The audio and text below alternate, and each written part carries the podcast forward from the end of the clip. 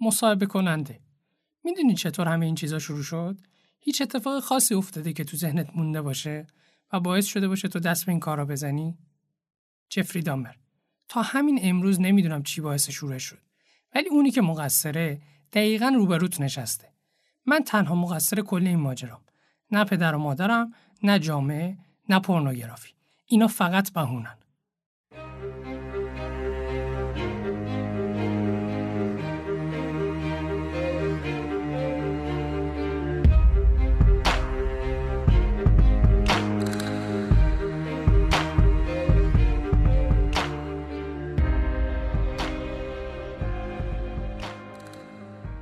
سلام. من آرش کلانتر هستم دکتر داروساز دانشگاه علوم پزشکی تهران و این قسمت هشتم از فصل دوم پادکست پادداروه. توی این اپیزود از پاددارو می‌خوایم با قاتلین سریالی و نحوه ظهورشون در ابادی انسان بیشتر آشنا بشیم. در ضمن این اپیزود به هیچ وجه برای کودکان مناسب نیست. پس اگر سنتون کمتر از 14 ساله لطفا شنونده نباشید. عزیزانی که می‌خوان شنونده ما باشن می‌تونن ما رو تو اپلیکیشن های اختصاصی پادکست مثل Castbox، Apple Podcast، Google Podcast و مابقی پادگیرهایی که وجود دارن search کنن و گوش بدن. برای همراهی بیشتر با ما هم می‌تونید پاددارو رو از طریق اینستاگرام، توییتر و تلگرام دنبال کنید. برای Apple Podcast به خاطر تحریم مشکلی پیش اومده و فعلا اونجا نیستیم. اما در تلاش برای رفع این مشکلی از ارشیا حسینی بابت پیگیری که برای اطلاع این مشکل ما کرد ممنونیم. امیدواریم هر چه زودتر در همه جا در خدمتتون باشیم. اگر از این پادکست خوشتون اومد، پاددارو رو به دوستاتونم معرفی کنید.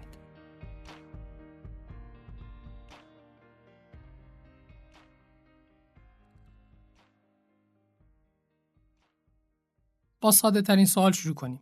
بر قاتلی که چند نفر آدم رو بکشه میگن قاتل سریالی؟ نه. قاتل سریالی کسی که جون حداقل سه نفر رو تو مدت حداقل یه ماه با فاصله زمانی قابل توجه بگیره. شاید بگید قاتل قاتل دیگه. سریالی بودن یا نبودنش چه فرقی می‌کنه؟ ولی واقعا فرق داره. کسی که یک بار آدم می‌کشه احتمالا از روی خشم و بدون برنامه ریزی قبلی این کارو کرده و به احتمال زیاد تا آخر عمرش عذاب وجدان داره و دیگه این کارو نمی‌خواد تکرار کنه. در حالی که یه قاتل سریالی با برنامه ریزی قبلی جنایت می‌کنه و کشتن دیگران یا براش حس خاصی نداره یا حتی لذت بخشه. سال 1974 یه مأمور FBI برای توصیف این افراد از عبارت قاتل سریالی یا سریال کیلرز استفاده کرد و با اینکه اون اولین کسی نبود که این عبارت رو ساخته بود و چند دهه قبل نویسنده های از عبارت های مشابهی توی کتابشون استفاده کرده بودن ترکیب قاتل سریالی از اون موقع تا سال 2000 که به عصر طلایی قتلای سریالی معروفه به شدت فراگیر شد و امروزه دیگه جایی نیست که با این عبارت روبرو نشیم. از کتاب ها گرفته تا فیلم ها و سریال ها و حتی اخبار. ولی آیا قاتلای سریالی همیشه وجود داشتن؟ جواب بدون شک مثبت ولی تو دوران باستان رسانه وجود نداشته. پس همه چیز ثبت و ضبط نمی شده و تمرکز بیشتر نوشته هایی که از اون موقع باقی مونده روی طبقات اجتماعی بالاتر و ثروتمند است. در نتیجه تو بیشتر قتلای سریالی دوران باستان که راجبشون چیزی نوشته شده اشراف درگیر بودن چه به عنوان قاتل و چه به عنوان قربانی و مقتول در عوض عوام تجربه رویاروییشون با قتلای زنجیره‌ای رو تبدیل به افسانه‌های محلی می‌کردن و بیشتر وقتها موجودات فراتبیعی مثل خوناشامه ها و گرگینه ها و جادوگرا رو برای ناپدید شدن های سریالی و بدون دلیل مقصر می‌دونستن و اون چیزی که واقعا اتفاق افتاده بود ثبت نمی‌شد. تا اینکه سال 1888 میلادی اولین قاتل سریالی مدرن که توی نامه‌ای به پلیس خودش رو جک قاتل معرفی کرد توی مدت سه ماه حداقل پنج زن رو کشت و با وجود تحقیقات گسترده پلیس و پوشش رسانه کامل هویت واقعیش هیچ وقت فاش نشد و مردم تو سر تا سر دنیا تا همین امروز همچنان در مورد هویت واقعی اون حدس می‌زنن و تئوری های مختلفی رو ارائه میدن که البته هیچ وقت نمیشه از صحت هیچ کدومشون مطمئن شد. ولی چرا مردم هنوز که هنوزه در مورد اتفاقی که 133 سال پیش افتاده و هیچ تأثیری روی زندگیشون نداشته بحث می‌کنن؟ چرا تو مزایده ها، نامه ها یا نقاشی هایی که قاتلین سریالی از خودشون به جا می‌ذارن چندین هزار دلار به فروش می‌رسن؟ قاتلای سریالی جنایت های وحشتناکی می‌کنن که باید طبیعتا ما رو پس بزنه و می‌زنه. ولی با این حال کنار این ترس و نفرتی که ما نسبت بهشون حس می‌کنیم همیشه یه حس کنجکاوی خیلی قوی هم وجود داره. می‌خوایم بیشتر در موردشون بدونیم. و بفهمیم چرا دست به چنین جنایت هایی می‌زنن صنعت سرگرمی هم به کنجکاوی مردم و علاقه ای که به این موضوع نشون می‌دادن دامن زدن در واقع اون چیزی که توی فیلم ها و سریال ها و پادکست ها و کتاب های داستانی روایت میشه تصویر دقیقی از قاتل سریالی به ما ارائه نمیده. رسانه ها این باور غلط رو تو ذهن ما ایجاد کردن که قاتلای سریالی یا یه سری آدم جوون خیلی باهوش و خوشتیپ و جذاب و پولدارن یا یه سری آدم بدبخت تنها و منزویان که همشون اختلالات روانی دارن و کنترلی روی خودشون ندارن و واسه همین آدم ها رو می‌کشن. در حالی که تو واقعیت بیشتر قاتلای سریالی آدمایی با ظاهر معمولی و آیکیو متوسط که شاغلن و حتی زن و بچه و خونه و زندگی دارن.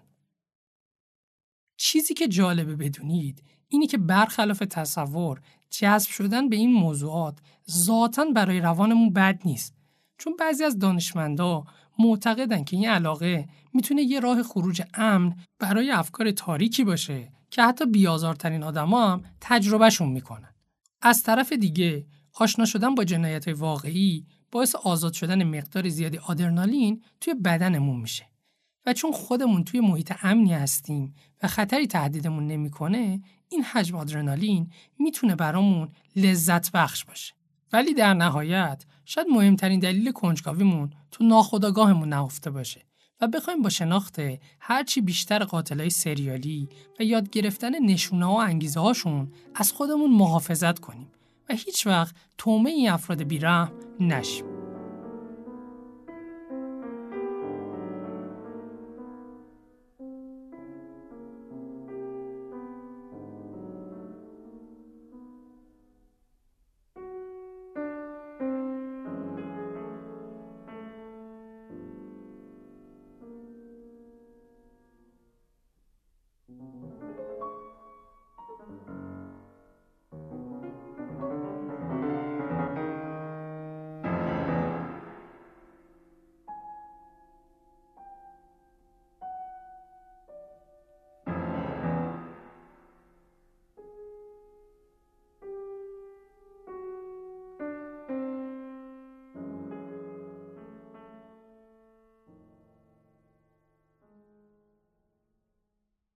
خیلی وقتا یه روز قبل از سرماخوردگی یه حسی تای گلومون داریم که به همون میگه قرار سرما بخوریم. شاید عجیب باشه ولی حتی قاتل سریالی شدن یا در کل داشتن رفتارهای خشونت سریالی هم می‌تونه نشونههایی داشته باشه. خیلی از افراد تو دوران بچگی حیوونا شکنجه می‌کردن و میکشتن. جایی رو با آتیش میکشیدن و حتی بعد از سن دوازده سالگی تختشون رو خیس می‌کردن. خیلی هاشون کارشون رو با دزدیدن چیزای کوچیک تو بچگی شروع کردن و جرماشون همینطوری بزرگتر و بدتر شده تا در نهایت به تجاوز و قتل رسیده. ولی دقیقا چه اتفاقی میفته که یه نفر تبدیل به یه قاتل سریالی میشه؟ این آدما قاتل سریالی به دنیا میان یا تبدیل به یه قاتل سریالی میشن؟ در واقع سوال اینه که قاتلای سریالی به خاطر طبیعت و فاکتورهای بیولوژیکی مثل ژناشون آدم می‌کشن یا به خاطر تربیت و محیطی که توش بزرگ شدن؟ حقیقتش اینه که نمی‌دونیم. هیچ چیزی هنوز ثابت نشده. ولی سالهاست که دانشمندا دنبال جواب این سوالن. یه تئوری هست که میگه ما انسانها برای اینکه بتونیم بقا پیدا کنیم به طور ذاتی ظرفیت قتلای پی در پی رو داریم. چون اجداد ما باید می‌تونستن از خودشون دفاع کنن و بکشن تا کشته نشن. بر اساس این تئوری قاتلای سریالی کسایی هستند که قرایز اولیهشون توسط بخشای تکامل یافته تر مغزشون تعدیل نمیشه. اینکه چرا این اتفاق نمیافته دلایل زیادی می‌تونه داشته باشه. یکی از مهمتریناش نحوه تربیت و محیطیه که توش بزرگ شدن. بیشتر از نصف قاتلای سریالی تو دوران بچگی توسط پدر و مادراشون نادیده گرفته شدن، منزوی شدن و ازشون حتی سوء استفاده ذهنی و جسمی و جنسی شده. محققا میگن این نحوه تربیت و رویارویی دائم با خشونت می‌تونه باعث بیهس شدن آدم و از بین رفتن حس دلسوزیش بشه. این بیهس شدن مثل همون اتفاقیه که تو درمان فوبیاها یا ترسای غیرعادی میفته. مثلا اگه کسی فوبیای سوسک داشته باشه اون فرد رو کم کم در معرض سوسک قرار میدن و به مرور ترسش کمتر و کمتر میشه. تا زمانی که دیگه از سوسک اصلا نمیترسه. برای خیلی از قاتلای سریالی هم همین اتفاق میافته. هر چقدر بیشتر تو بچگی در معرض رفتارهای خشونت آمیز و سوء استفاده گرانه باشن قبح این کارا بیشتر براشون میشکنه و کمتر می‌تونن قرایز ذاتیشون رو کنترل کنن. چیزی که به این مشکل دامن می‌زنه و باز هم تو خیلی از قاتلین سریالی دیده شده ضربه فیزیکی به قسمت پیشانی مغزه. لوب پیشانی جاییه که باعث میشه ما بتونیم روی رفتار خودمون کنترل داشته باشیم و تصمیم درستی بگیریم. و اگه این قسمت از مغز دچار آسیب بشه فرد نمی‌تونه قضاوت درستی داشته باشه و رفتارهای اجتماعی بسیار ناخوشایندی از خودش نشون میده. مورد بعدی که تقریبا تو همه قاتلای سریالی مشترکه وجود یه تروما یا ضربه روحی یا تجربه جنگ تو دوران کودکی یا نوجوانی. با اینکه خیلی از بچه ها بعد از یه ضربه روحی می‌تونن سریع به حالت عادی برگردن ولی بعضیا تا مدت ها از عواقبش رنج می‌برن. و به عنوان یه مکانیسم دفاعی توی ذهن خودشون یه دنیای خیالی می‌سازن که توش هیچ کس جز خودشون نیست و نیازی نیست هیچ احساسی از خودشون بروز بدن یا برای انجام هیچ کاری پشیمونی و عذاب وجدان داشته باشن. و این هم به بی احساس شدنشون کمک می‌کنه. برای خیلی از قاتلای سریالی اون ضربه روحی مثل یک نقطه شکست عمل می‌کنه و باعث فروپاشی روانیشون میشه. البته ساختن یه دنیای خیالی فقط بعد از ضربه روحی اتفاق نمیافته. اگر بچه ای مدت زیادی بهش هیچ توجهی نشه و ازش قفلت بشه ذهنش تنها یار و یاورش میشه و باز هم به مرور زمان ممکنه واسه خودش یه دنیای خیالی بسازه که به لطف صنعت پورنوگرافی توش فانتزی خشنی مثل تعرض و تجاوز رو پرورش بده. ولی هیچی از خودش بروز نده و هیچ کس رو متوجه دنیای درونش نکنه تحقیقات FBI نشون داده خیلی از قاتلای سریالی بر اساس فانتزی پیچیده و با جزئیاتی که از سن 7 سالگی تو ذهنشون بوده مرتکب قتل شدن. این خیال ها و فانتزی ها بعد از اینکه تو دوران کودکی شکل می‌گیرن تو نوجوانی توسعه پیدا می‌کنن و در نهایت تو دنیای واقعی تبدیل به عمل میشن بعد از هر تلاش موفق سراغ قربانی بعدی میرن به این امید که اون بار جنایتشون به فانتزی ذهنشون نزدیکتر بشه. ترک کردن خون قبل از 18 سالگی، سابقه دستگیری تو جوونی و سطح پایین اقتصادی و اجتماعی خانواده هم تو خیلی از قاتلای سریالی دیده شده.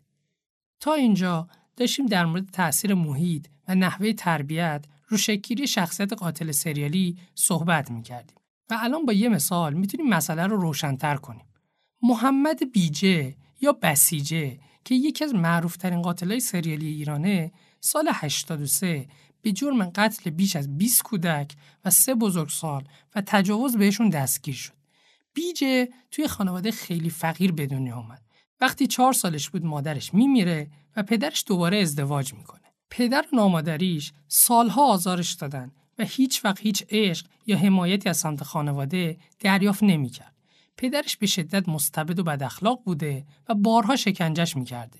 مثلا یه بار پاهاشو به زنجیر بسته و انقدر کتکش زده که از هوش رفته. یه بار دیگه نزدیک بوده با یه میله آهنی بکشتش. بیجه گفته بود از همون بچگی آرزو می‌کرده بمیره و یه بار بعد از یکی از دعوای پدرش یه آجر بر میداره و محکم به سر خودش میکوبه تا خودکشی کنه ولی متاسفانه زنده میمونه. وقتی یازده سالش میشه یکی از آشناهاشون چندین بار بهش تجاوز می‌کنه و باز هم آرزوی مرگ می‌کنه این یکی از بزرگترین ضربه های روحی زندگیش بوده و احتمالا دلیل تجاوز به بچه ها قبل از کشتنشون همین بوده چون تحقیقات نشون داده احتمال اینکه قاتلای سریالی که تو بچگی بهشون تجاوز میشه به قربانیاشون تجاوز کنن خیلی بالاست. بیجه بعد از این مدتی شروع می‌کنه به کشتن و آتیش زدن سگا و گربه ها. چون از نظر خودش اونا مریض بودن و دلش براشون میسوخته و نمی‌خواسته مثل خودش زجر بکشن.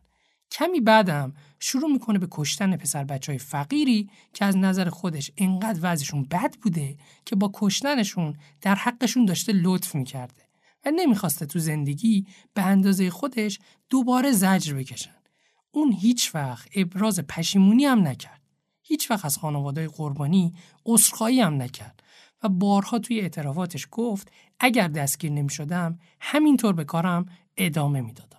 در نهایت به اعدام محکوم شد و به عنوان آخرین دفاعش گفت من از بچگی تحت ظلم بودم و وقتی زندگیمو با دیگران مقایسه می کردم ناچار دست به چه نمالی می زدم.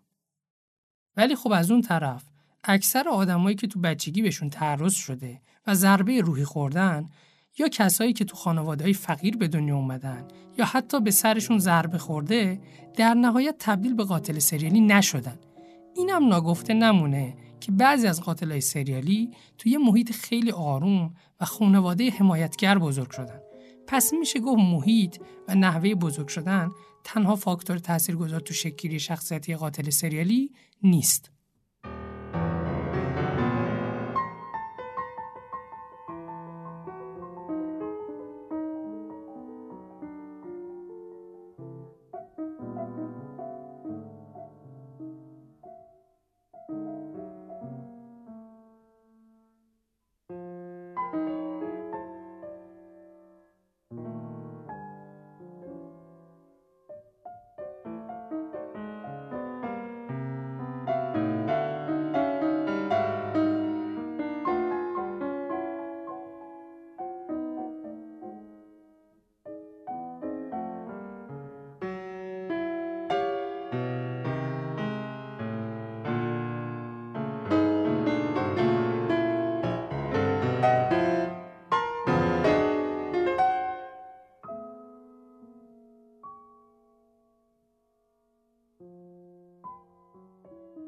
دانشمندا فکر کردن اگر محیط نامناسب و ضربه روحی به تنهایی نمی‌تونن مسئول به وجود اومدن تمام قاتلای سریالی باشه پس احتمالا این افراد باید از نظر ژنتیکی و به صورت ذاتی یه فرقی با بقیه آدما داشته باشن برای مثال با اسکن کردن مغز قاتلای سریالی متوجه شدن که منطقه subcortical مغزشون که مسئول احساسات و تصمیم گیریه خیلی باریکتر از مغز آدم سالمه. به جز این دیده شد که خیلی از قاتلای سریالی حتی پدر و مادرشون هم جنایتکار بودن و حد زده میشه که جهش در بعضی از ژنها می‌تونه آدم مستعد بروز رفتارهای خشونت آمیز بکنه. برای مثال ما یه ژنی داریم به اسم ماو ای که باعث ساختن آنزیمی به همین اسم یعنی مونو آمین اکسیداز A میشه. این آنزیم چیکار می‌کنه؟ میاد پیام رسانای عصبی به اسم سروتونین رو تجزیه می‌کنه. حالا کار سروتونین تو مغز ما چیه؟ سروتونین جزء پیام رساناییه که باعث تنظیم خلق و احساسات ما میشه.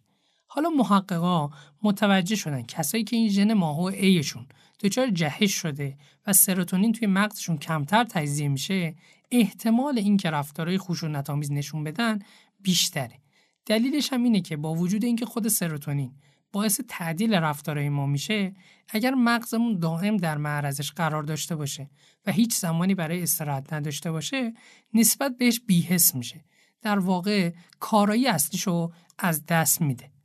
برای مثال اومدن یه خانواده هلندی که نسل در نسل مرتکب جنایت وحشتناکی شده بودن و مورد مطالعه قرار دادن و متوجه شدن که این ژنشون دچار یه جور جهش نادر شده بود که باعث می‌شد آنزیم ماو کلا ساخته نشه و این نقص ژنتیکی نسل به نسل منتقل شده بود.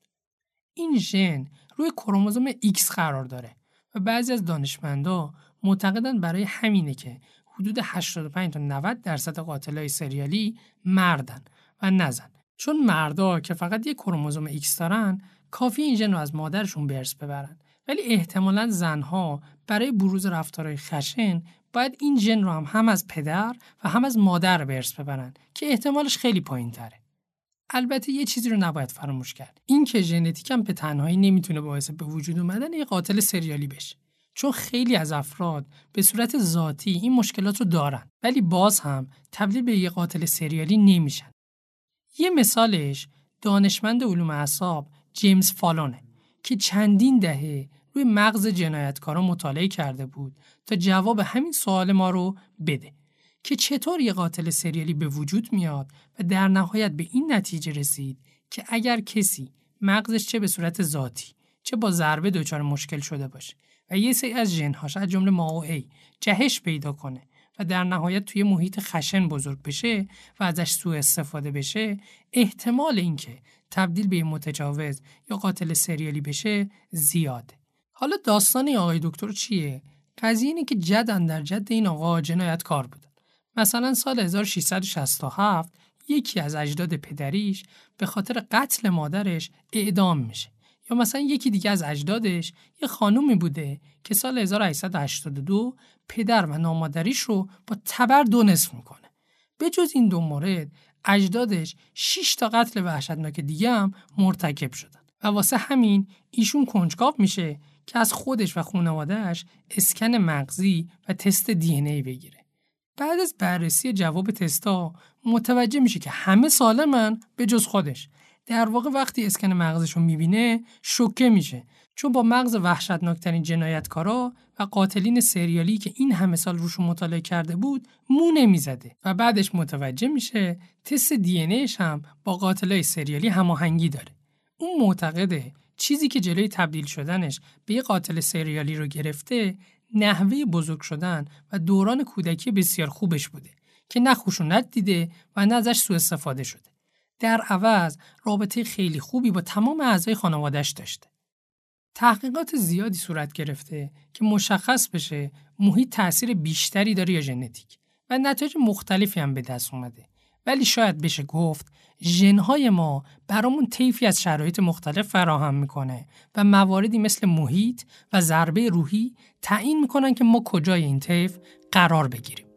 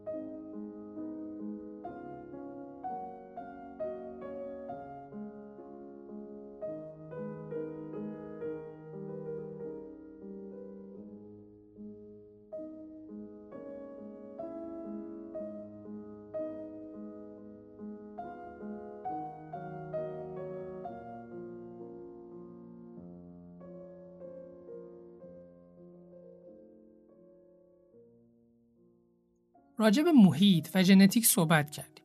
ولی یه موضوع مهم این وسط جا افتاد. اونم چیزی نیست جز اختلالات روانی و شخصیتی شایع بین قاتلین سریالی که هم محیط و هم ژنتیک تو پیدایششون موثرن. خیلی از قاتلای سریالی حداقل یکی از این اختلالات رو دارن. ولی متاسفانه مشکلشون خیلی دیر تشخیص داده میشه. چون بیشترشون تو خانوادهایی به دنیا میان که هیچ توجهی به سلامت روان ندارن. خیلی وقتا خودشون متوجه میشن که یه مشکلی دارن ولی نمی‌دونن مشکل دقیقا چیه و نه راه درست مقابلش رو بلدن. واسه همین با مواد مخدر و الکل دست به خود درمانی می‌زنن که این باعث حادتر شدن اختلالشون میشه. یکی از این اختلالات اسکیزوفرنیه. اسکیزوفرنی یه اختلال روانی شدیده که باعث میشه درک فرد از واقعیت با بقیه متفاوت باشه. بیمار اسکیزوفرنیک ممکنه دچار توهم بشه و چیزایی رو ببینه یا بشنوه که اصلا وجود ندارن. تفکر و رفتارش هم می‌تونه به حدی مختل بشه که نتونه کار روزمرش رو انجام بده. یکی از نمونه هاش ادگینه که دو تا خانم رو کشته ولی احتمالا تعداد قربانیاش خیلی بیشتر بوده. ولی کار اصلیش نبش قبر کردن و تیکه تیکه کردن بدن مرده ها و ساختن وسایل مختلف باهاشون بوده. مثلا پوستشون رو میکنده و باهاش کمربند درست می‌کرده. کسایی هم که میشناختنش گفتن از لحاظ اجتماعی رشد خیلی پایینی داشته و از بچگی رفتارهای عجیبی نشون می‌داده. مثلا یهو وسط کلاس بیدلیل می‌زده زیر خنده. تو خونه هم وضعیت خوبی نداشته. مادرش مدام شکنجش می‌کرده در نهایت توی دادگاه ثابت میشه که اسکیزوفرنی داشته و موقع ارتکاب جرم درست رو از غلط تشخیص نمی‌داده واسه همین به جای اعدام یا حبس ابد به بستری شدن تا ابد توی یه آسایشگاه روانی محکوم میشه. یه دسته دیگه از اختلال ها هم مثل اسکیزوفرنی باعث میشن بیمار نفهمه داره چی کار می‌کنه. بهشون میگن اختلال های یا گسستی. این اختلال ها باعث میشه فرد ارتباطش با واقعیت و دنیای اطرافش قطع بشه و حس کنه از بدن خودش خارج شده و خیلی وقتا یادش نیاد چه اتفاق افتاده یا حتی چی کار کرده. معروفترین این اختلال ها هم اختلال تجزیه هویتیه که به اسم اختلال چند شخصیتی هم شناخته میشه. بیماری که این اختلال رو داره حداقل دو تا هویت جدا داره که هر کدوم از این هویت ها اسم، جنسیت و ویژگی ها توانایی مخصوص به خودشون رو دارن. مثل بلد بودن زبان خارجی. و هر وقت یکی از این شخصیت ها فعال باشه رفتار فرد توسط اون کنترل میشه جوری که انگار بقیه شخصیت ها اصلا وجود خارجی ندارن ممکنه یکی از این شخصیت ها یه جنایت وحشتناک انجام بده ولی بقیه شخصیت ها همچین چیزی رو اصلا یادشون هم نیاد این اختلال ها معمولا نتیجه یه ضربه روحی بسیار شدید یا سوء استفاده جسمی و جنسی تو دوران کودکیه گفته میشه این اختلال مثل این مکانیسم دفاعی ناخودآگاهه تا فرد بتونه بین خودش و واقعیتی که توش زندگی می‌کنه فاصله به وجود بیاره و راحت تر زندگی کنه. خیلی از قاتلای سریالی برای دفاع از خودشون گفتن چند شخصیتی بودن ولی نتونستن حرفشون توی دادگاه ثابت کنن. یکی از این افراد غلامرضا خوشرو معروف خفاش شب بود که نه نفر رو قربانی کرد. اینطوری که شبا به عنوان مسافرکش خانوما رو سوار ماشین دزدی می‌کرد و بعد از تجاوز و قتلشون جسدشون رو آتیش می‌زد. خوشرو قبل از اینکه اتفاقی به عنوان خفاش شب دستگیر بشه بارها به دلایل مختلف مثل سرقت بازداشت شد. با اینکه حتی سواد خوندن و نوشتن درست حسابی هم نداشت ولی بلد بود کمی روسی حرف بزنه و یه بار با اعتراف خودش به جرم جاسوسی برای روسیه دستگیرم شد مسئله که وجود داره اینی که هر بار دستگیر می شده خودش رو با اسم جدید معرفی می کرده. یه بار که به تمام تجاوز دستگیر میشه و خودش رو مراد نادری معرفی می‌کنه می‌تونه قبل از رفتن به زندان حتی فرار کنه وقتی که بالاخره بعد از چند سال برای جنایاتش بازداشت میشه خودش رو به عنوان یه طبعی افغان معرفی می‌کنه و میگه اسمم عبدالرحمن عبدالرحمنه. وقتی معلوم شد همچین چیزی درست نیست گفت من یه همدست داشتم به اسم حمید رسولی که قتل و تجاوزا رو اصلا انجام می‌داد. نه تنها معلوم شد همچین کسی وجود خارجی نداره خانومایی که تونسته بودن از دستش در برنم گفته بودن که این آدم تنها بوده و هیچ هم دستی نداشته. در نهایت از نظر دادگاه حرفایی که می‌زده دروغ بوده و برای فرار از قانون این داستان رو سرهم می‌کرده و محکوم به اعدام میشه. مسئله ای که وجود داره اینی که کاراگاه ها و کسایی که ازش بازجویی کردن هم نظر بودن که این آقا فرد باهوشی بوده و لحظه ای که دستگیرش کردن کاملا خونسرد بوده و تا آخرین لحظه قبل از اعدامش ذره پشیمونی یا حتی عذاب وجدان از خودش نشون نداده. و حتی مسئولیت قطرا رو به عهده نگرفته. مسئولیت قطرا رو به عهده نگرفته یعنی گفته مقصر اینها من نیستم ولی ممکنه من انجامش داده باشم. اینها نشونه های یک اختلال شخصیتی بسیار مهم و بسیار شایع بین قاتلین سریالی به اسم اختلال شخصیت ضد اجتماعی که بهش سایکوپاتی یا سوسیوپاتی هم میگن. این اختلال باعث میشه که فرد هیچ ارزشی برای حقوق و احساسات دیگران قائل نباشه. با اینکه می‌دونه چی درسته و چی غلط بدون عذاب وجدان و پشیمونی می‌تونه کار غلط رو انجام بده. کسایی که این اختلال رو دارن تمایل دارن بدون هیچ احساسی آدما رو فریب بدن و از قوانین تخطی کنن.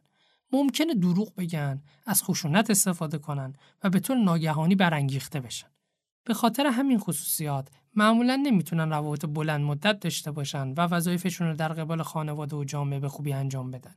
همه کسایی که این اختلال رو دارن جنایتکار نمیشن ولی اگه بشن بهترین نوع خودشون میشن. قاتلای سریالی سایکوپات معمولا با دروغ گفتن، فریب دادن و کنترل کردن قربانیشون رو از پا در میارن. یکی از معروفترین قاتلای سریالی سایکوپات تد باندیه.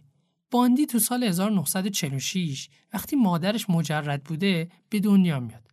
و چون اون موقع یه همچین چیزی کاملا برخلاف عرف جامعه آمریکا بوده تصمیم می‌گیرن بهش بگن بچه پدر بزرگ و مادر بزرگشه یعنی در واقع تا مدت ها فکر می‌کرد مادرش خواهرشه تو پرانتز بگم که ترک شدن توسط پدر و مادر یکی از خصوصیت پرتکرار بین قاتلین سریالیه. باندی در کل پسر خوشتیپ و محبوبی بوده ولی توی خونه کلی مشکل داشته. پدر بزرگش آدم بسیار خشنی بوده و هم از زنش سوء استفاده می‌کرده و هم از سگی که داشتن. باندی هم مثل پدر بزرگش به پون احتیاط پیدا می‌کنه و بارها وقتی داشته یواشکی از پنجره خانمای همسایه رو موقع لباس عوض کردن دید می‌زنه مچشو گرفتن. ولی تو مدرسه دانش آموز خوب و خیلی باهوشی بوده و همه فکر می‌کردن یه آینده درخشان در انتظارشه. ولی اتفاقی که میفته اینی که بعد از ورود به دانشگاه با هوش و کاریزمایی که داشته دخترای جوون رو هر بار به شکلی فریب می‌داده مثلا تظاهر می‌کرده پاش شکسته و به کمک نیاز داره و اونا رو به ماشینش میکشونده و بعد از بیهوش کردنشون بهشون تجاوز می‌کرده و اونا رو به قتل میرسونده و حتی بعد از کشته شدنشون هم باز بهشون تجاوز می‌کرده و گاهی بعد از چند روز برمیگشته و دوباره همون کار رو با جسد بدون جونشون می‌کرده. گاهی هم سر قربانی رو از تنشون جدا می‌کرده و به عنوان یادگاری توی آپارتمانش نگه میداشته. آخرین قربانی باندی یه دختر دوازده ساله بوده که داشته فقط از مدرسه برمیگشته خونه. چیزی که ترسناکه اینی که در تمام این مدت باندی دانشگاه و سر کار می‌رفته دوست دختر داشته با همکاراش خیلی مهربون بوده و هیچکس حتی فکرش هم نمی‌کرده که این آدم یه همچین حیولایی باشه. باندی بعد از چهار سال از شروع جنایتش دستگیر و برای قتل 28 زن مقصر شناخته شد. البته حدس می‌زنن تعداد واقعی قربانیا بالای 100 نفر باشه. به سه بار اعدام محکوم شد و بعد از 11 سال که توی نوبت اعدام بود بالاخره به قتل اعتراف کرد. به امید اینکه اعدامها به تعویق بیفته. که این اتفاق نیفتاد. در واقع باندی هیچ وقت هیچ اهمیتی به قربانی و خانواده هاشون نداده بود و تنها کسی که براش مهم بود فقط خودش بود. حتی یه بار برگشت با خانم روانپزشکی که معاینش می‌کرد گفت من نمی‌فهمم چرا همه می‌خوام منو زمین بزنن. اینقدر بی وجدان بوده که با خودش فکر می‌کرده چرا اینقدر قضیه رو بزرگش می‌کنن. یا یه بار دیگه برگشته گفته عذاب وجدان هیچی رو حل نمی‌کنه. بهت آسیب می‌زنه. فکر کنم منم خوششانس بودم که این حس رو نداشتم. باندی با اینکه اعتراف کرده بود ولی هیچ وقت مسئولیت جنایتاشو به عهده نگرفت. تقصیر رو گردن دیگران مینداخت. از پدر بزرگ سوء استفاده گرش گرفته تا خود قربانیاش توی نامه‌ای که به یکی از دوستاش نوشته بود گفته بعضی از آدما از خودشون آسیب پذیری رو ساطع می‌کنن. انگار با حالت چهرهشون بهت میگن ازت میترسم. این آدم خودشون تعرض رو فرام می‌خونن وقتی انتظار آسیب دارن مثل این نیست که به طور نامحسوس تعرض رو تشویق کنن تو آخرین مصاحبه قبل از اعدامش هم برای اولین بار گفت ریشه تمام جنایت هایی که کرده بود به پرن برمیگشت. گفت همه چی تدریجی اتفاق افتاده. فیلم های پرنی رو می‌دیده که توش خشونت جنسی نمایش داده می و هر چقدر بیشتر می‌دیده دلش می‌خواسته صحنه‌های خشنتر و قویتر و بدتر ببینه تا جایی که نیازش با پرن برطرف نمی شده و با خودش گفته شاید انجام دادنش بهتر از نگاه کردنش باشه. اون گفته خشونت جنسی که این فیلم ها نشون میدن پسرها رو در مسیر تدباندی شدن قرار میده. گفت شما منو می‌کشید و جامعه رو در برابر من محافظت می‌کنید ولی خیلی از اون آدما اون بیرونن که به پرن اعتیاد دارن و شما هیچ کاری واسه حل کردن مشکل اصلی نمی‌کنید. با اینکه تحقیقات هم ارتباط محکمی بین مصرف پورن و بروز رفتارهای خشن جنسی مثل تعرض و تجاوز رو نشون داده ولی خیلی ها معتقدن این حرف باندی از ته دل نبوده و آخرین فریبکاریش بوده تا تقصیر رو گردن چیز دیگه ای بندازه چون می‌دونسته روانشناس مصاحبه کننده یکی از منتقدای جدی پرنه و حرفش رو کاملا باور می‌کنه.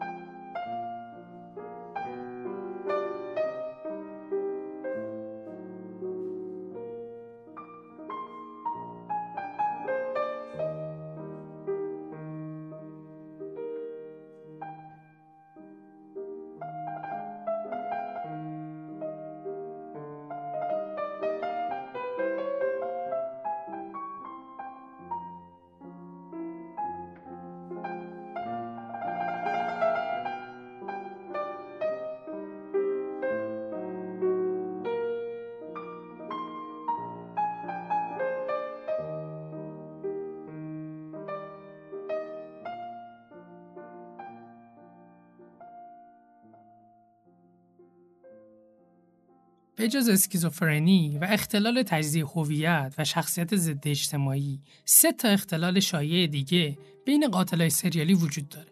اولیش اختلال شخصیت مرزی یا بوردرلاینه این اختلال باعث میشه که فرد تو تنظیم احساساتش مشکل داشته باشه. یعنی فردی که دچار این اختلاله احساسات رو شدیدتر و مدت طولانی تری حس می‌کنه. و اگه چیزی اعصابش رو به هم بریزه نسبت به آدمای عادی براش سختری که به حالت اولی و پایدار برگرده.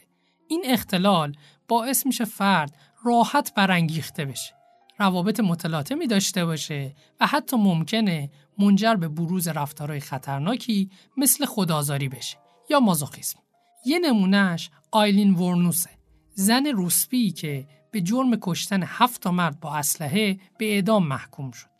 البته هر کسی که اختلال شخصیت مرزی رو داشته باشه قاتل سریالی نمیشه. آیلین زندگی بسیار بدی داشته.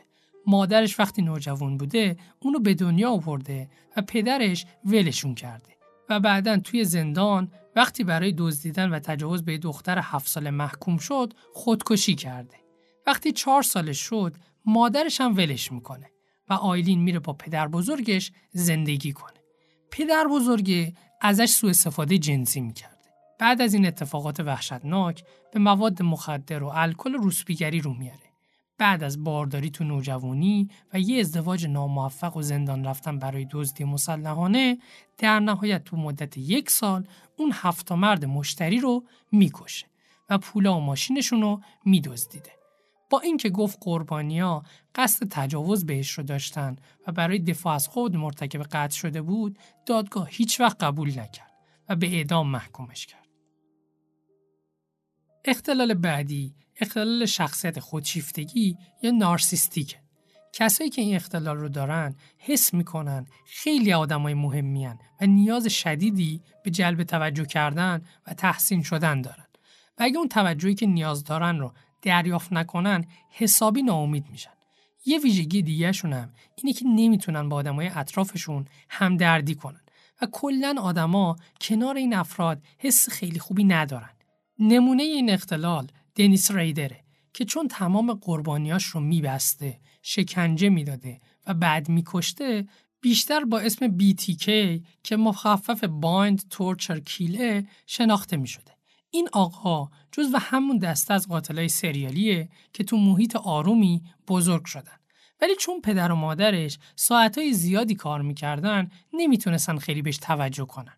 ریدر تو فاصله زمانی 17 سال 10 تا خانم رو کشت.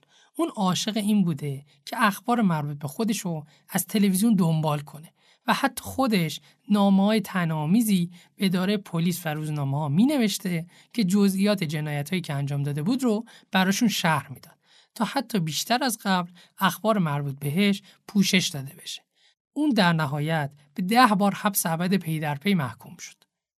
اختلال آخر اختلال ساختگی تحمیل شده بر دیگریه که قبلا با اسم سندروم مونشاوزن نیابتی شناخته می شده. این اختلال هم خیلی نادره و هم خیلی عجیب. کسی که این اختلال رو داره جوری رفتار می‌کنه که انگار فردی یا افرادی که تحت مراقبتشن مریضن در حالی که واقعا اینطوری نیست قربانی های افراد معمولا بچه های زیر 6 سالن ولی ممکنه سالمندا یا بزرگسالای ناتوان هم قربانی باشن گفته میشه دلیل این رفتار دریافت حس همدردی و توجهیه که مردم به بیمارا و خانوادهشون نشون میدن. در واقع کاری که می‌کنن نوع شدیدی از کودک آزاریه. مثالش خانم جنین جونزه. این خانومم کودکی خیلی خوبی داشته. با اینکه بلافاصله بعد از به دنیا اومدن پدر و مادرش ترکش کردن ولی خیلی زود یه خانواده پولدار به فرزند خوندگی قبولش کردن. با اینکه از نظر امکانات چیزی کم و کسر نداشت ولی از نظر خودش قیافش تعریفی نداشت و خیلی محبوب نبود. خیلی زود همه به عنوان دختری که همیشه لاف می‌زد تا تو مرکز توجه باشه میشناختنش. تو دوران نوجوانی پدر و برادرش رو از دست داد که ضربه روحی بزرگی براش بود.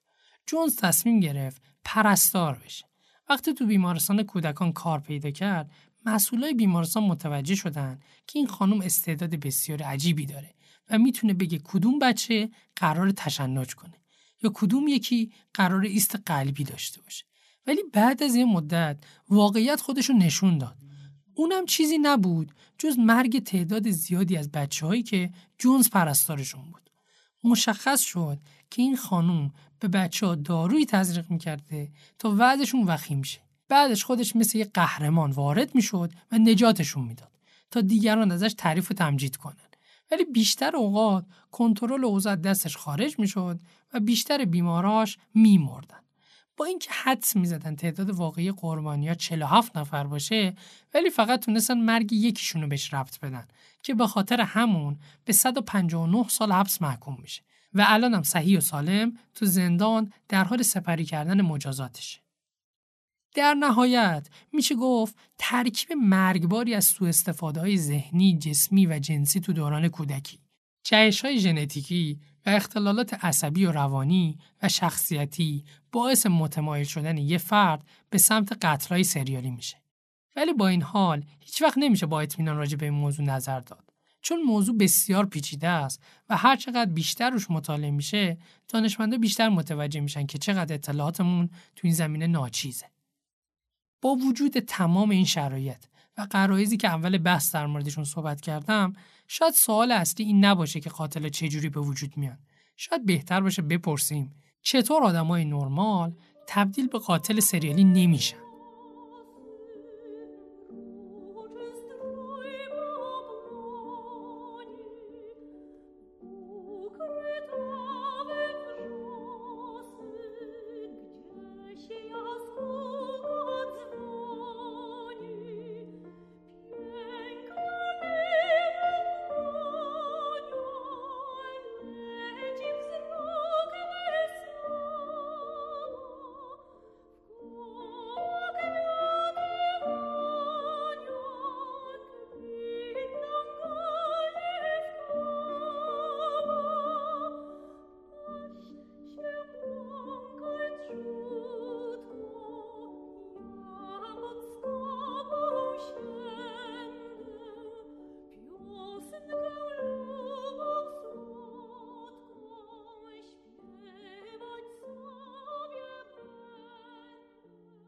محققا اومدن قاتلای سریالی رو بر اساس انگیزشون به چهار دسته تقسیم کردن.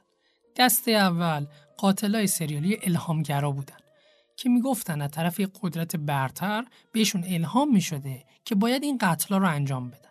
نمونهش هربرت مولینه که تو مدت یه سال 13 نفر رو کشت چون یه صداهایی رو توی سرش میشنید که بهش هشدار می‌داد اگه خون این آدما رو نریزه یه زلزله بزرگ تو کالیفرنیا میاد. و همه چیز رو نابود می‌کنه. دسته دوم قاتلای سریالی معموریت محورن که فکر می‌کنن وظیفه دارن زمین رو از وجود بعضی از آدما پاک کنن و با این کار دارن به جامعه لطف می‌کنن. برای همین تمام قربانیشون ممکن از یک دین یا یه نژاد خاص باشن یا همشون یه شغل مشترک داشته باشن. مثالش سعید هناییه. سعید هنایی توی خانواده متعصب بزرگ شده بود و یه روز وقتی راننده تو خیابون به همسرش تیکه جنسی انداخت تصمیم گرفت مردایی که زنای خیابونی رو سوار می‌کنن گوشمالی بده. ولی دید زورش بهشون نمی‌رسه. واسه همین با خودش فکر کرد که اگه به جای اینا زنها رو بکشه فساد و فحشا هم کلا ریشه کم میشه. کاری که می‌کرده این بوده که به عنوان مشتری این خانما رو میآورده خونه بعدش به طور وحشتناکی خفشون می‌کرده و 16 نفر رو همینطوری به قتل میرسونه. بعدش جنازهشون رو به جای دور افتاده ول می‌کرده و روز بعد دوباره می‌رفته پیش جنازه و می‌دیده مردم دورش جمع شدن و بعضی تحسین می‌کردن و می‌گفتن آره حقش بوده که کشتشه و همین باعث شد تشویق بیشتر بشه. خونوادش هم کاملا حبایت و تشویقش می‌کردن و حس می‌کردن ایشون از خودگذشتگی هم کرده تا فساد رو ریشهکن کنه. خودش گفته بود اگه دستگیر نمی شدم بازم ادامه می‌دادم. تازه جالبش می‌دونید کجاست؟ پسرش گفته بود خیلی ها به من گفتن کار پدرتو تو باید ادامه بدی و شاید هم این کارو کردم. هنایی سال 81 اعدام میشه. دسته سوم قاتلای سریالی لذتگران که فقط برای لذت جنسی تجاوز دست به جنایت می‌زنن. دسته آخرم قاتلای سریالی قدرت طلبن که انگیزشون به دست آوردن اون حس قدرت و کنترلی که موقع مرتکب شدن قتل بهشون دست میده است که این حس قدرت می‌تونه جنسی یا غیر جنسی باشه بیشتر قاتلای سریالی تو دو دسته آخر میگنجن یعنی کسایی که برای به دست آوردن هیجان، لذت، شهوت و حتی قدرت دست به قتل می‌زنن. تو بیشتر مواقع این احساسات رو به وسیله تجاوز به قربانی به دست میارن. این سوال شاید برای شما هم پیش بیاد که چرا اصلا تجاوز برشون جذابه؟ چرا دیدن درد یه آدم دیگه اونا رو به وجد میاره؟ با اینکه لذت و درد هر دو بخش مشابهی از مغز رو فعال می‌کنن و مدارهای مغزیشون کاملا با هم در ارتباطن بخشهایی توی مغز وجود دارن که احساسات ما رو تنظیم می‌کنن و باعث میشن که به اتفاقای محیط اطرافمون واکنش ها و احساسات متناسبی نشون بدیم. ولی همونطور که قبلا هم گفتم خیلی از قاتلای سریالی که به قربانیاشون تجاوز می‌کنن این قسمت از مغزشون مشکل داره. برای اونا دزدیدن و نگه داشتن قربانی برخلاف میلش و تعرض و تجاوز بهش و دیدن زج کشیدنش لذت بخشه. بعد از اینکه باعث انواع اقسام دردها تو قربانیشون میشن لحظه مرگ قربانی حس رهایی بهشون دست میده. و این اتفاق مثل اوج لذت جنسی براشونه. البته تحقیقات نشون داده با اینکه بیشتر فانتزی جنسیشون به مرگ قربانی منجر میشه ولی هدفشون کشتن اون فرد نبوده. در واقع می‌خوان اون فانتزی و نقشه خیالی که تو ذهنشون هست رو عملی کنن ولی بدن قربانی توان تحمل اون حجم از درد و آسیب رو نداره و متاسفانه ممکنه فوت کنه. فانتزیشون چیه؟ تصاحب کردن قربانی به معنای واقعی کلمه. در حدی که خیلی هاشون حتی بعد از کشتن قربانی باز هم قانع نمیشن و از جنازه عکس می‌گیرن تا اون صحنه رو هیچ وقت فراموش نکنن و با نگاه کردن بهش یاد همون حس قدرت و لذتی که تجربهش کردن بیفتن. یا حتی ممکنه بخشی از بدنش رو جدا کنن و به عنوان یه جور یادگاری پیروزی نگه دارن. و یا در وحشتناکترین حالت بخش از بدن قربانی رو بخورن تا حس کنن به طور کامل تصاحبش کردن. مثل جفری دامر یکی دیگه از معروفترین قاتلای سریالی دنیا که اپیزود رو با بخش از مصاحبه اون شروع کردیم. تو دوران بچگی پدر و مادر دامر واقعا دوستش داشتن ولی چون مادرش مریض احوال بوده و پدرش هم دانشجو بوده نتونستن خیلی بهش توجه کنن و چون قصد داشتن از هم جدا بشن دامر همش استرس اینو داشته که خانوادهش قرار از هم بپاشه. قبل از اینکه چهار سالش بشه یه عمل جراحی داشته که انگار بعدش یه آدم دیگه میشه. قبلش خیلی شاد و پر انرژی بود ولی بعد این عمل خیلی ساکت و آروم و خجالتی شده بود. همین موقع ها یه بار پدرش داشته استخون حیوانه مرده رو از روی زمینای کنار خونشون بیرون می آورده. و دامر با دیدن این صحنه و شنیدن صدای برخورد استخونا به هم به طرز عجیبی به وجد میاد و از همون موقع به بعد خودش هم همش میگرده دنبال استخون حیوونا هم حیوانای مرده و هم زنده و آزمایش مختلفی رو روش انجام می‌داده که پدر و مادرش فکر می‌کردن از کنجکاویش ولی در واقع با انجام این کارها لحاظ جنسی تحریک می شده که خب هیچ کس از این خبر نداشته. به دنیا اومدن داداش کوچیکترش توجه پدر و مادرش از قبل هم کمتر میشه. دامر پسر خوش قیافه و باهوشی بوده و اونم مثل باندی آینده خوبی براش تصور می شده. ولی تو نوجوانی بعد از جدایی پدر و مادرش به الکل رو میاره و مسیر سرازیریش از همینجا شروع میشه. دامر همین موقع متوجه میشه که همجنسگراست ولی اینقدر خجالت میکشیده و اعتماد به نفسش پایین بوده که اینو به هیچ کس نمیگه. در عوض همونطوری که گفتم مثل بچههایی که نادیده گرفته میشن و تنها یه دنیای خیالی توی ذهنش می‌سازه و خیال بافی می‌کرده که یه پارتنری پیدا می‌کنه که کاملا مطیع و فرمان بردارش. خلاصه اولین قتلش رو تو 18 سالگی انجام میده و همینطوری به کشتن و تجاوز پسرای جوون ادامه میده. اون نه تنها به جسدشون هم تجاوز می‌کرد مثل بچگیش بخشی از استخونشون رو نگه هم میداشت یا حتی یه ذره از گوشتشون رو می‌خورد تا حس کنه کاملا بهشون مسلطه و مالکشون شده. روانشناسایی که دامه رو مطالعه کردن میگن اون احتمالا اینقدر اعتماد به نفسش پایین بوده و به خاطر طلاق پدر و مادرش و گرایش جنسیش از پس زده شدن وحشت داشته که فقط با یه آدم مرده که به هیچ وجه نمی‌تونسته پسش بزنه می‌تونسته ارتباط برقرار کنه و احتمالا چون هیچ کنترلی روی اتفاقای زندگیش نداشته می‌خواسته با کنترل تمام ایار قربانیاش این خلع رو جبران کنه گفته شده دامر اختلال شخصیت مرزی و شخصیت ضد اجتماعی هم داشته در نهایت به قتل 17 نفر متهم و محکوم به گذراندن 941 سال حبس شد. ولی سه سال بعد از زندانی شدنش توسط گروهی از همبندای زندانش کشته میشه. دامرم بعد از دستگیری گفته بود اگه آزاد میمون باز هم به کارش ادامه می‌داد. البته همه قاتلای سریالی قدرت طلب نیازشون از طریق جنسی برطرف نمی‌کردن. بعضیا با کشتن قربانی و تصاحب اموالش احساس قدرت می‌کردن.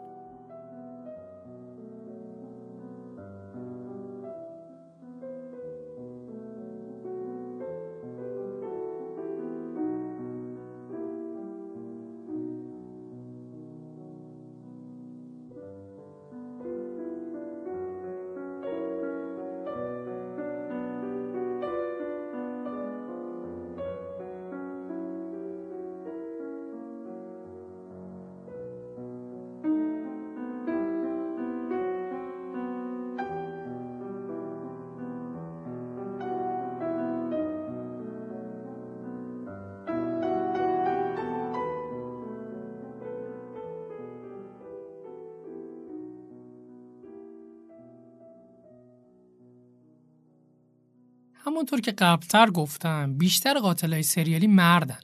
جالبه بدونید حدود چل سال پیش قبل از اینکه جرمشناسی به نام اریک هیکی اولین مقاله علمی راجع به قاتلای سریالی زن رو بنویسه رو پرونده ای کار می‌کرد که مربوط به یه قاتل ناشناس بود که هشت نفر رو تو دو سال با سم کشته بود. آقای هیکی توی کنفرانسی که مامورای اف بی آی هم توش بودن ماجرا رو توضیح میده و میگه به نظر من قاتل یه زنه و فکر می‌کنید واکنش مامورا به این حدس چی بوده گفتن امکان نداره چون هیچ قاتل سریالی زنی وجود نداره در واقع تا مدتها تو سرتاسر سر دنیا تصور بر این بود که زنها شرارت لازم برای انجام این جنایت های هولناک رو تو وجودشون ندارن. زهی خیال باطل. در حالی که تحقیقات آقای هیکی نشون داد که قاتلای سریالی زن همیشه وجود داشت ولی پذیرش این حقیقت برای مردم سخت بوده. چون زن همیشه نماد مادری زندگی بخشیدن و مراقبت و محافظت بوده. به خانوما قاتلای سریالی خاموش هم میگن چون برخلاف مردا که خشونت خیلی زیادی به خرج میدن و با سلاح مختلف قربانی رو شکنجه و بعضا بدنشون رو تیکه تیکه می‌کنن خانوما بیشتر از 50 درصد مواقع قربانی رو مسموم می‌کنن. و بعد از مسمومیت متداولترین روششون خفه کردنه. قربانی رو شکنجه نمی‌کنن. به جز این خاموش بودنشون یه دلیل دیگه هم داره. آقایون معمولا غریبه ها رو می‌کشن. و به محض اینکه یه چهره آشنا ببینن یا قربانی حرفی بزنه که باعث بشه اونا بهش احساس نزدیکی کنن اون فانتزی و خیالی که تو ذهنشون بود از بین میره و دیگه نمی‌تونن از کاری که می‌کنن لذت ببرن و ممکن است کشتن منصرف بشن. ولی خانما برعکس آقایون تو بیشتر مواقع خانواده و آشناهاشون رو می‌کشن. مثل همسر، بچه و کسایی که ازشون مراقبت می‌کنن. در واقع وقتی یه خانومی که قاتل سریالیه تصمیم بگیره کسی رو بکشه تقریبا هیچی نمی‌تونه نظرش رو عوض کنه. برخلاف مردا که بیشتر وقتا قربانی رو تو مکانهای پراکنده و دور از خونه می‌کشن خانمها اکثرا تو خونه یا محل کارشون این کارو می‌کنن تا توجه کمتری جلب کنن. در کل میشه گفت خانمها قاتلای بهتری چون واسه همین بی و صدا بودنشون بازه زمانی فعالیتشون معمولا دو برابر آقایونه. و خیلی دیرتر گیری میافتن و حتی ممکنه هیچ وقت شناسایی نشن و بعضی از محققا معتقدن شاید به خاطر همینی که فکر می‌کنیم تعدادشون نسبت به قاتلای زنجیره مرد کمتر. البته ناگفته نمونه که همه قاتلای سریالی خانوم هم از این الگوها تبعیت نمی‌کنن و خاموش نیستن به اصطلاح مثل آیلین ورنوس که داستانش رو تعریف کردیم. یه تفاوت دیگه بین خانوما آقایون اینی که قاتلای سریالی مرد معمولا فعالیتشون از نوجوانی شروع می‌کنن ولی متوسط سن قاتلای سریالی خانوم 32 ساله و ممکنه حتی تا 80 سالگی هم آدم بکشن. همونطور که قبلا گفتم بیشتر قاتلای سریالی قدرت طلب و لذت گران که آقایون بیشتر با تجاوز و تصاحب جسم قربانی به خواستشون می‌رسن در حالی که خانوما با کشتن قربانی و تصاحب پول و اموالش به قدرتی که می‌خوان می‌رسن. در واقع انگیزه هر دو یکیه ولی راه رسیدن بهش متفاوت. یه مثال می‌زنم. اوایل قرن بیستم پرستاری بوده به اسم ایمی گیلیگان که یه خانه سالمندان داشته و بعد از اینکه سالمنده اونجا رو راضی می‌کرده که توی وصیت نامشون بنویسن این خانم وارثشونه با آرسنیک سالمنده رو مسموم می‌کرده و میکشته. تو بیشتر موارد مثل همین خانم گیلیگان اون پولی که بهش می‌رسه خیلی ناچیزه و بیشتر نمادینه و به ریسک کشتن یه آدم دیگه نمیارزه و همین نشون میده که این قاتل ها برای برطرف کردن نیاز بیمارگونهشون آدم می‌کشن نه برطرف کردن نیاز مالی. مثال بعدی مهین قدیریه. اولین قاتل سریالی زن ایرانه. این خانوم 13 سالگی ازدواج می‌کنه و دو تا بچه داشته. به گفته خودش گرفتار بدهی سنگینی میشه و شوهرش که معتاد بوده کمکش نمی‌کرده.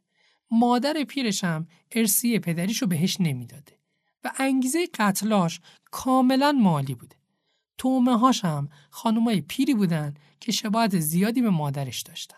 ولی به قول خودش صرفا کسایی بودن که دیگه زندگیشونو کرده بودن و مثل یه تلفروشی سیار دل بقیه رو میسوزوندن. مهین قربانیاشو با دارو بیهوش و بعد خفه می‌کرده و طلاهاشون رو میدزدیده و توی بیابون رهاشون می‌کرده. در نهایت پنج تا زن رو اینطوری می‌کشه.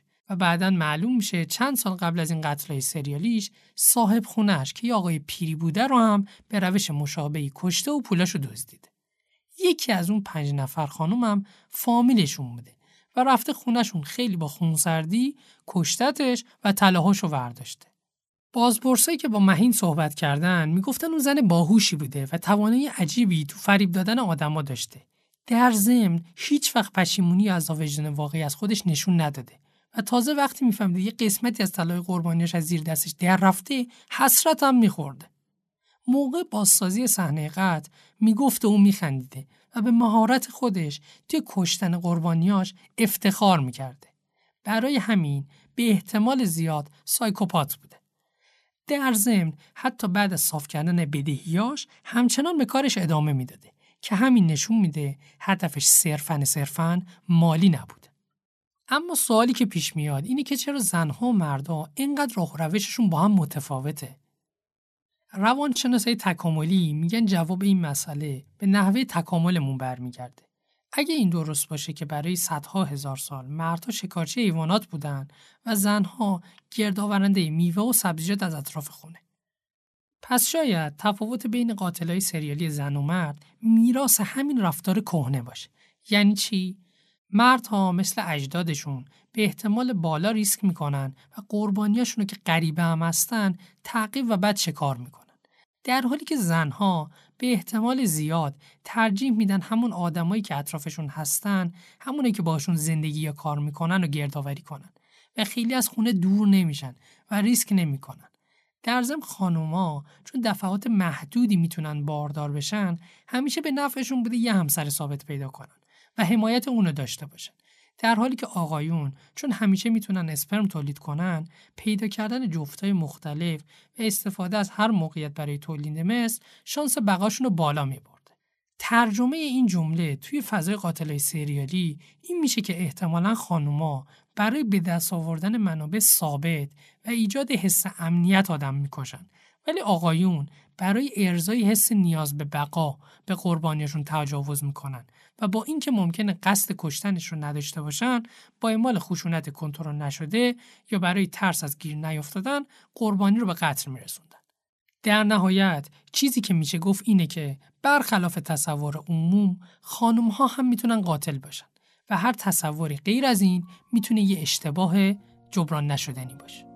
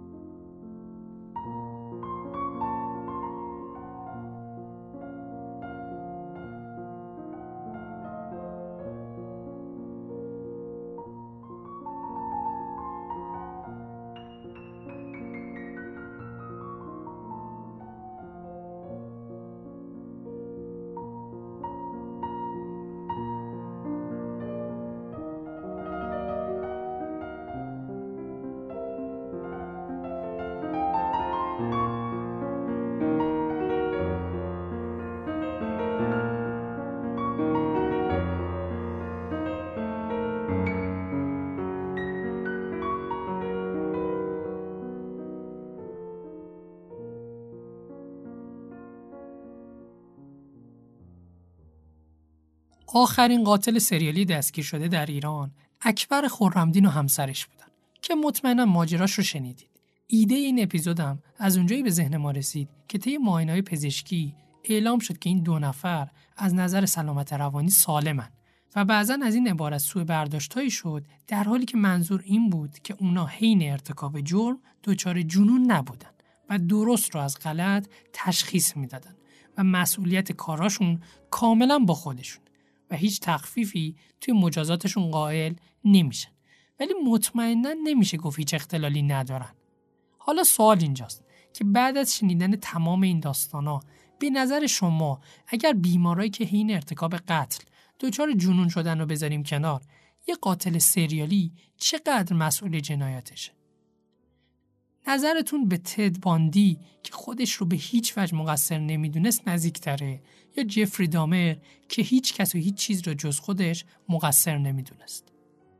به نظر شما این افراد که مستعد بروز رفتارهای خشونت آمیزن نباید هیچ فرقی با بقیه داشته باشن و باید طبق یه استاندارد ثابت باش برخورد بشه بعضی از کشورها مجازات اعدام رو برای قاتلای سریالی برداشتن چون معتقدن این افراد با اینکه جنون نداشتن ولی بالاخره بیمارن و کشتنشون عادلانه نیست ولی در عوض بهشون حبس ابد بدون امکان عفو میدن که دیگه هیچ وقت وجودشون جامعه رو تهدید نکنه. بعضی کشورها پا رو از این هم فراتر گذاشتن و حتی حبس ابد هم نمیدن و بعد از چند دهه اگر دیدن رفتار فرد توی زندان اصلاح شده آزادش می‌کنن. البته اصلاح شدن این افراد خیلی شایع نیست چون خیلی از اونا خصوصات سایکوپاتیک دارن و افراد سایکوپاتیک مجازات و تنبیه تأثیر روشون نداره و باعث بازیابی و اصلاحشون نمیشه. در عوض محققا متوجه شدن اگر به جای مجازات مسیرهای پاداش رو توی مغزشون ایجاد کنن یعنی مثلا اگه یه کار خوبی کردن تشویقشون کنن احتمال بازیابیشون خیلی بیشتر میشه. ولی خب پیاده کردن یه همچین چیزی هزینه و وقت زیادی رو میطلبه. بعضی از کشورها مثل کلمبیا حتی صبر نمی‌کنن ببینن فرد اصلاح میشه یا نه. همین که فقط با پلیس همکاری کنن تو مجازاتشون تخفیف زیادی قائل میشن.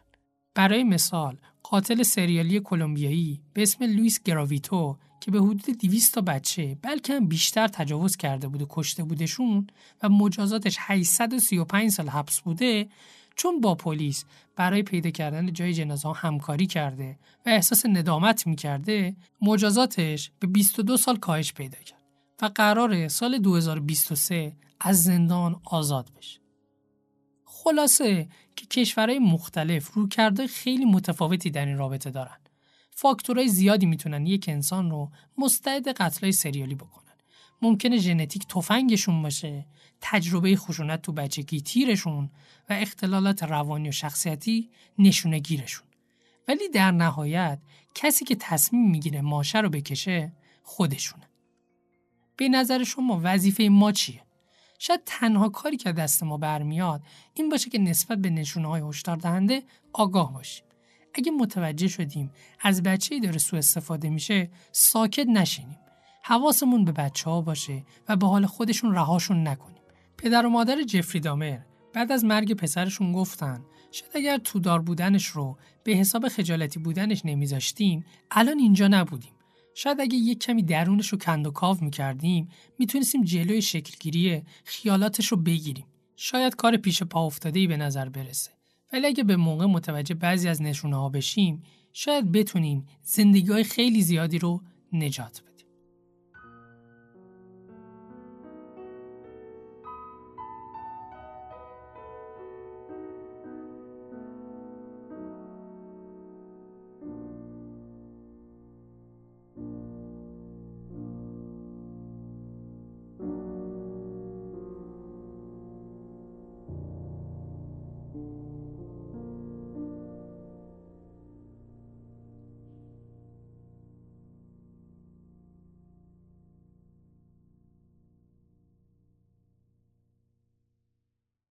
قاتلای سریالی هر جایی ممکنه باشن. ممکنه تو خیابون کنارشون رد بشید، تو اتوبوس کنارشون بشینید، باشون سفر برید یا حتی به خونتون دعوتشون کنید. رو پیشونی هیچ کدومشون ننوشته قاتل سریالی. دوست دختر تدباندی حتی تا همین امروز نمی‌تونه باور کنه که نزدیکترین آدم زندگیش این جنایتکاری بودی که همه میگن. از نظر شما چطور میشه با آدم اعتماد کرد؟ خوشحال میشیم نظرتون رو توی کامنت با ما اشتراک بذارید. طبق روال قبل می‌خوام پادکست بهتون معرفی کنم.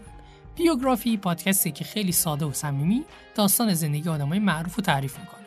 بهتون پیشنهاد می‌کنم اپیزود ونسان ونگوگ رو از اونا حتما بشنوید. متن این پادکست رو خانم دکتر ستاره مصدق و پروین روزی نوشتن و تدوین از امیر رضا نصرتی. ما می‌خوایم سالم باشید.